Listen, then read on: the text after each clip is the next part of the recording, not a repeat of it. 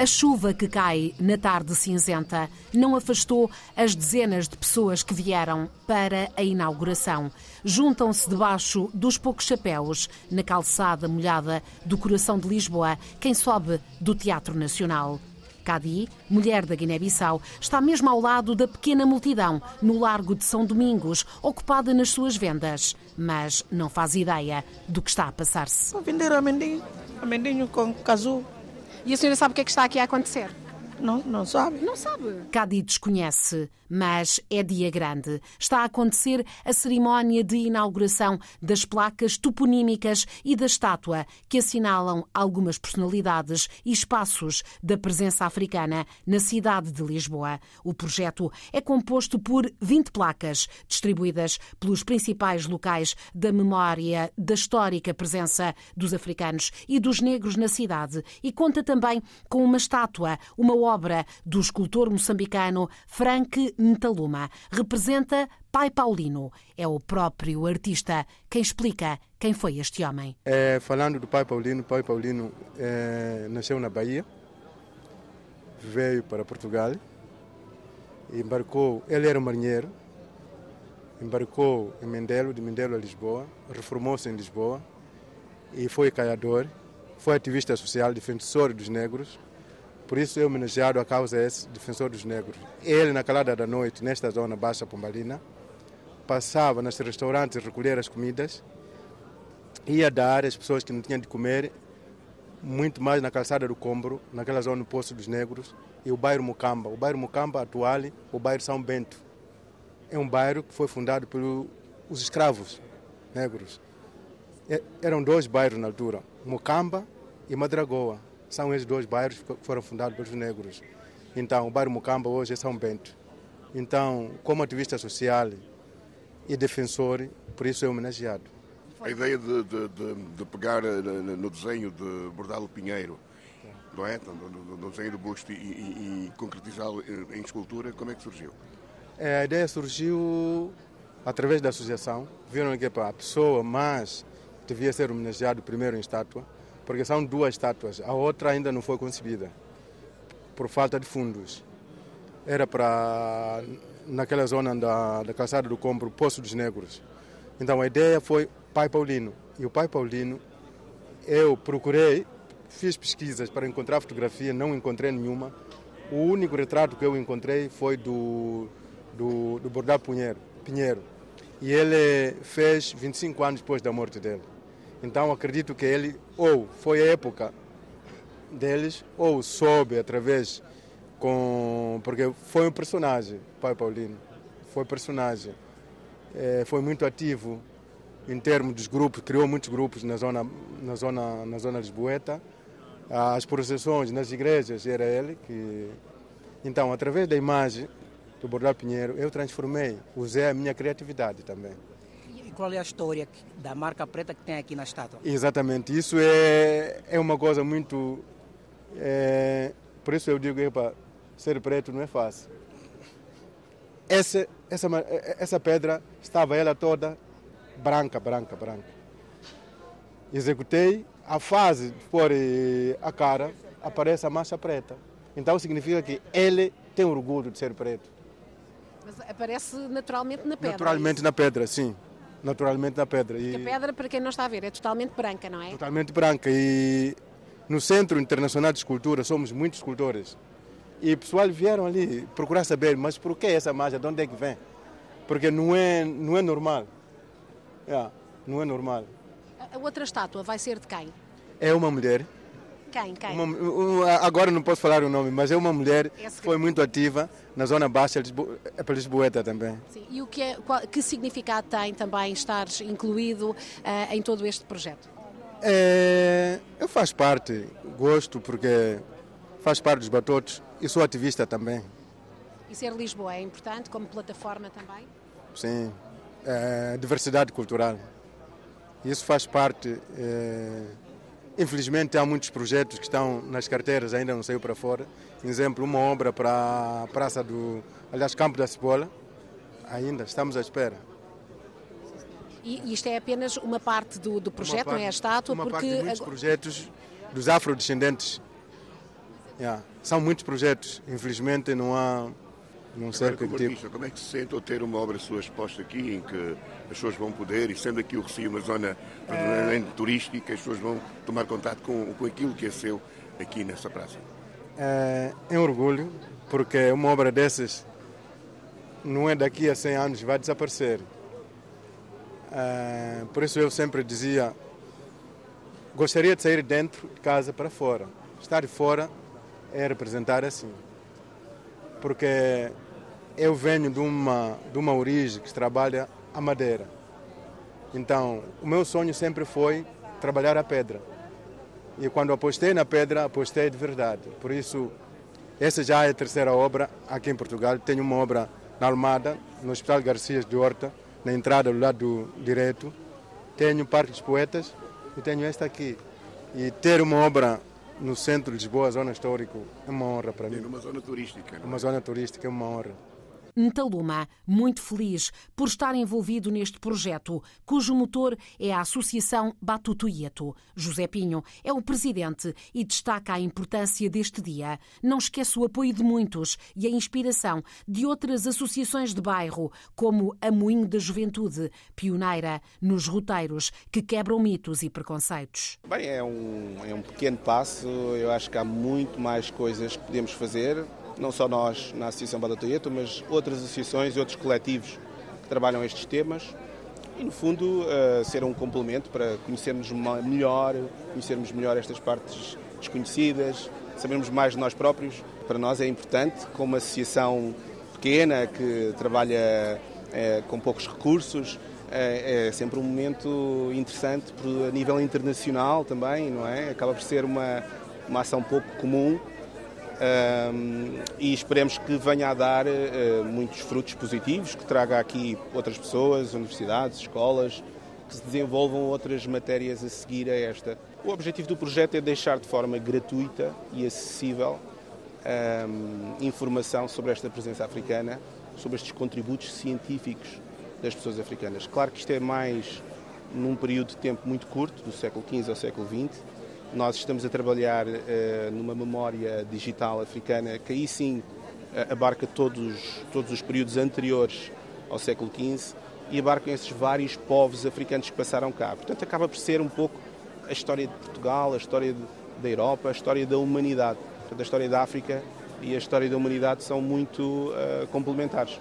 Essa história, de alguma forma, não está suficientemente representada nos manuais escolares. Há um bocadinho esta questão também, ou seja, de que forma é que acham que hum, deveria estar, não é?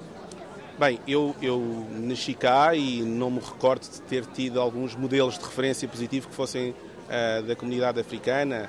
Ah, portanto, falta muita coisa para ser feita, não só nas escolas, nas universidades, ah, na toponímia, naquilo que nós vemos, e isso só nos irá fortalecer a todos. Portanto, quanto mais nós nos conhecermos, melhor conseguiremos depois resolver os problemas sociais que, que surgem, não é? Pela vertente cultural, nós podemos aprender mais sobre o, sobre o outro e dessa forma compreender onde é que pode haver esse racismo estrutural na sociedade que nós não vemos. É, as pessoas aprendem de forma involuntária, muitas das vezes na escola, não, nós não temos noção de como é que aprendemos esse, esse racismo ou esses preconceitos, de onde, de onde vem, não é? Quem é, que nos, quem é que nos ensina? Nós achamos que temos uma, uma história completa e que está tudo ah, completo e certinho, e por vezes ah, estes pormenores culturais, eh, esta questão científica dos médicos, da arquitetura dos barcos, das casas da zona da comporta, eh, da- das doenças, essas informações científicas são menos faladas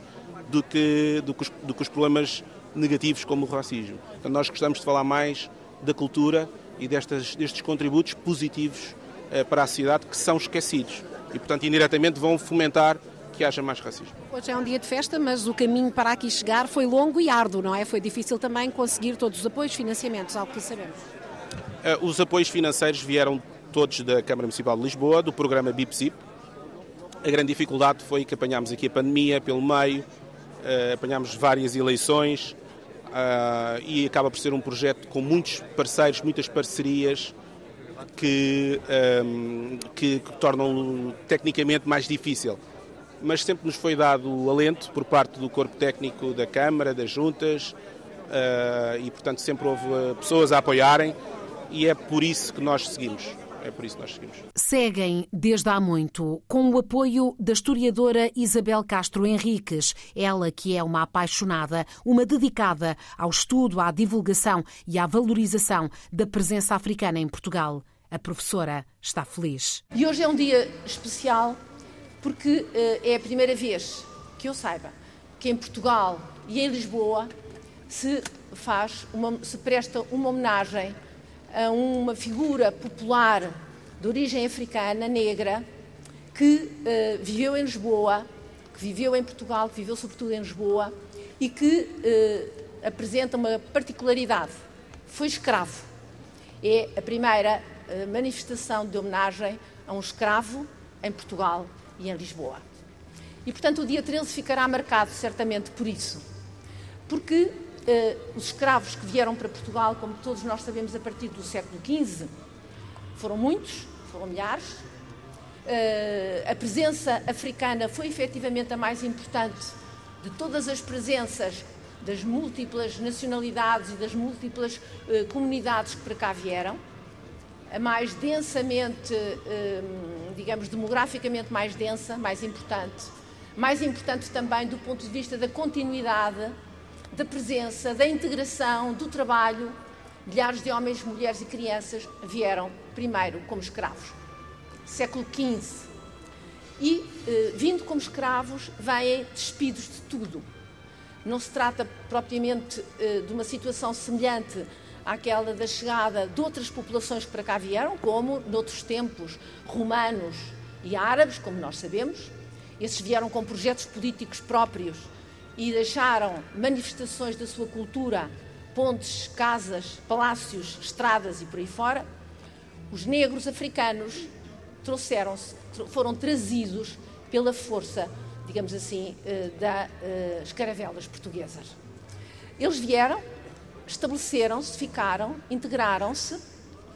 Eh, esses homens, mulheres e crianças participaram de uma forma ativa no, na, na, na, elaboração e na, na, organização da sociedade portuguesa, desempenhavam os trabalhos mais difíceis, e entre eles nós temos um em particular, que é esse que nós hoje homenageamos aqui. Pai Paulino, como Ntaluma já aqui explicou, foi uma figura marcante. Paulino José da Conceição. Tem nome, coisa que nem sempre acontecia aos escravos, que não tinham nome. Era uma espécie de coisas, de mercadorias, sem nome. Uh, e também não eram dignos, digamos assim, de estar na história. Digamos que a história e a historiografia não se preocupa com essas personagens não importantes, que não têm relevo na sociedade, até aos nossos dias, é um bocadinho assim. Mas na altura podem imaginar que uma mercadoria não tinha direito a qualquer, digamos, uh, indicação naquilo que são os documentos. Portanto, foi difícil perceber como é que estes homens aqui viveram e como é que estiveram e como é que trabalharam. Mas foi possível. O pai Paulino era uma figura popular. Uma figura popular. Eh, ele nasceu na Bahia, na cidade brasileira de Bahia. Quando o Brasil era colónia portuguesa, ele era português, embora sendo escravo, filho de escravo, não tinha a nacionalidade portuguesa, mas nasceu no Brasil colónia, final do século XVIII e veio depois para Portugal, depois de ser liberto no Brasil. Foi liberto no Brasil. Vem para Portugal e, como vocês poderão ver aqui na própria estátua, ele vai entrar, digamos assim, na sociedade portuguesa. Eh, ele faz parte de. vai lutar nas guerras liberais portuguesas, é condecorado, mas depois tem uma série de atividades populares. Ele é gaiteiro, por exemplo, participa nas festas, sobretudo nas cerimónias religiosas. Ele é de profissão caiador, não é um médico, não é um padre, não é um escritor, portanto não tem direito a voz, mas ele é um caiador. Uh, por outro lado, ele foi um elemento particularmente importante uh, na regulação e na, na reorganização de, de, das relações entre os escravos africanos, ou os libertos africanos negros em Portugal e as autoridades portuguesas e foi efetivamente um homem que pertenceu a várias confrarias e que desempenhou um papel importante no que diz respeito ao espaço religioso português. procissões e outras manifestações da religião portuguesa. Mas há tantos e tantas mais que têm lugar na história, embora nem sempre reconhecido, como Andresa Sousa Martins ou Virgínia Quaresma, e também locais, alguns agora marcados e explicados em placas. E temos depois os lugares, os lugares onde viviam, onde rezavam, onde trabalhavam, onde estavam, onde se divertiam. E esses lugares nós procuramos precisamente identificá-los e, eh, digamos, eh, dar uma pequena, uma pequena indicação sobre esses lugares para que a população portuguesa, lisboeta e todos aqueles que nos visitarem possam conhecer um pouco mais e melhor aquilo que foi a história africana de Lisboa. Isabel Castro Henriques fala como escultor Netaluma, no Mocambo. O bairro do Mocambo é um bairro, foi o bairro negro de Lisboa. O bairro do Mocambo foi criado no princípio do século XVI o bairro do Mocambo eh, foi considerado um bairro, eh, por, por, decreto, por Alvará Régio, um bairro da cidade de Lisboa, e o bairro do Mocambo, que era o bairro dos negros, dos negros livres e não escravos, o bairro do Mocambo situava-se onde é hoje a Madragoa, para que saibam. É na Madragoa. Este bairro africano negro chamado Mocambo vai buscar uma designação angolana. A palavra Mocambo é uma palavra angolana, quer dizer pequena aldeia, pequeno lugar de refúgio, em língua umbundo. A língua umbundo é uma das muitas línguas de Angola. E é sinónimo da palavra quilombo, que, diz, que quer dizer a mesma coisa e que é uma palavra da língua quimbundo de Angola. Portanto, este mucambo, este quilombo urbano de Lisboa, era o bairro dos africanos. É o único na Europa. Não se conhece mais nenhum bairro africano negro nas outras cidades da Europa. É o único. E é provavelmente o primeiro mucambo urbano fora da África que apareceu na história do mundo, na medida em que os, os outros apareceram no Brasil, já depois, digamos assim, como sabem, o Brasil foi encontrado um pouco mais tarde, já depois de existir o Mucambo de Lisboa. Era um bairro de população negra, era um bairro onde podiam, de certa maneira, eh, sob, digamos, fugindo um pouco ao olhar crítico dos portugueses, procurar realizar algumas das suas práticas culturais. Dali vinham trabalhar para a cidade, a cidade de Lisboa. A fronteira da cidade era em Santa Catarina, nessa altura, e eh, aí, eh, digamos, viviam. É, portanto, uma, uma, uma questão única na Europa e, portanto, importante de ter em linha de conta que em Lisboa houve o primeiro bairro do Mocambo. O segundo foi na Bahia, em Salvador da Bahia, o Mocambo da Bahia. E agora tenho que acabar porque já me empurraram. Uh, portanto, como eu tenho que acabar, eu só queria dizer uma palavra final, dizer que uh, estou extremamente contente, como devem calcular, porque há muitos anos que trabalho, há décadas que trabalho nestas questões, uh, por poder hoje estar aqui, por podermos prestar esta homenagem àquele que foi um escravo liberto posteriormente e com ele a todos os africanos, a todos os negros, a todos aqueles que foram escravos, que viveram durante séculos na cidade de Lisboa. E que isto contribua para que a sociedade portuguesa se transforme numa sociedade mais aberta, mais multicultural, uma, uma sociedade mais generosa, mais solidária, menos preconceituosa. É isso que eu gostava que uh, este fosse o primeiro passo nesse sentido. Muito obrigada. Este evento é parte de algo maior, um percurso traçado pela Fundação Batutoieto Portugal, que data de 1996, a partir do qual a associação se empenhou no resgate de um conjunto de manifestações e de práticas artísticas do continente e da diáspora africanas, continuado mais tarde pela investigação, por exemplo, sobre o fado dançado, as visitas guiadas aos espaços de presença africana na área metropolitana de Lisboa e no Val do Sado. Mais recentemente, também pela promoção, em parceria com a Secretaria de Estado da Igualdade e Imigrações, da plataforma Memória Africana Digital em Portugal. Foi preciso muita paciência para chegar aqui, apesar dos apoios, um deles da Câmara Municipal de Lisboa, cujo presidente Carlos Moedas participou na cerimónia. Uh, muitos não me conhecem aqui, uh, não conhecem as minhas origens, as origens da minha família e por isso muitas vezes não percebem aquilo que vai em mim. Uh, minha mulher, os seus pais nasceram em Marrocos, foram para a França e agora em Portugal A sua mãe vinha da Tunísia, foi para a França e agora em Portugal. E, portanto, nós temos que nos unir, aqueles que acreditamos que a diversidade é a nossa maior força, que a diversidade é o nosso maior ativo desta cidade. E esta estátua hoje aqui, do Pai Paulino, deste grande homem que é o Taluma, que está aqui conosco, a capacidade que ele tem de nos deixar aqui esta obra, todo aquilo que é o legado que nós temos. Entre as muitas figuras presentes ligadas aos movimentos sociais e políticos está Beatriz Dias. Foi deputada ao Parlamento Português, atualmente desempenha as funções de vereadora na Câmara Municipal de Lisboa. É professora e ativista e destaca a importância desta cerimónia e desta iniciativa. É, é fundamental esta, esta homenagem ao Pai Paulino, também é uma homenagem a todas as pessoas pessoas escravizadas e mostra a agência e a importância que, que o Pai Paulino e outras pessoas tiveram na cultura e na, no desenvolvimento e a participação cidadã que tiveram. Por outro lado, também este momento ressalta e destaca a importância do movimento social, porque se hoje temos esta estátua foi porque a Batoto Ieto e um conjunto alargado de pessoas não desistiram para que ela, de que ela existisse.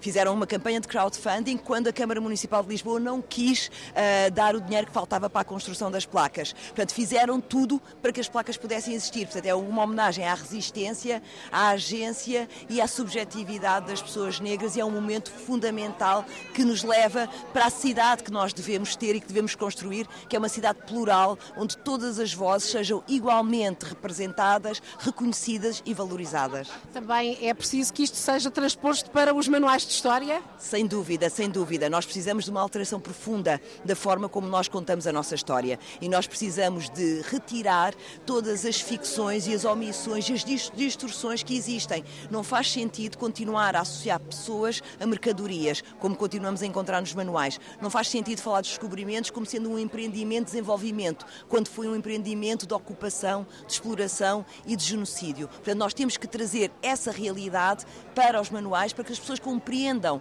como é que nós chegamos aqui, como é que o racismo foi construído e qual é o verdadeiro papel das pessoas negras, das pessoas que foram escravizadas e o quão importante elas foram para, para a vida que nós hoje temos na contemporaneidade e para a globalização como nós a conhecemos. Apesar de ter sido a partir do empreendimento dramático, violento, uh, genocida e bastante criminoso, ainda assim essas pessoas resistiram e contribuíram para a vida que nós hoje temos. Estamos numa cidade uh, que, uh, na altura do esforço da expansão, foi uma cidade com uma enorme percentagem de população população negra ou mestiça. Sim, sem dúvida. E às vezes isso sem esquece. Dúvida, sem dúvida. Nós, nós eh, sabemos que a presença das pessoas negras, das pessoas africanas na cidade de Lisboa é uma presença secular.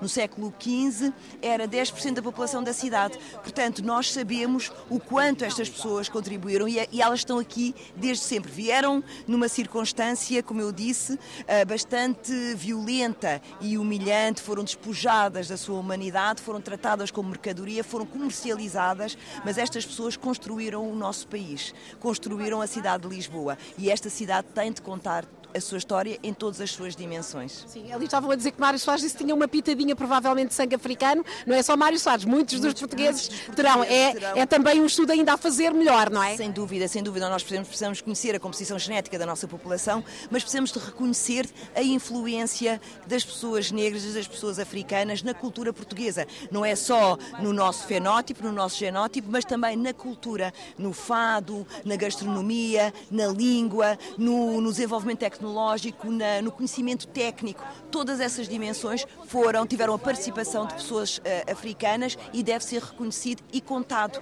em igual dimensão. Isso ajuda a desmontar os preconceitos que existem sobre pessoas negras e ajuda também a desmontar a ideia da superioridade branca, da superioridade cultural e da, da, de que em África o contributo para o conhecimento foi diminuto, não é verdade? E isso tem que ser, uh, tem que ser desmontado, tem que que ser, tem que ser eh, corrigido. Em sábado de chuva, a festa fez-se bonita na cidade cinzenta, uma cidade construída ao longo de séculos, de tantos cruzamentos, de tantos encontros e desencontros.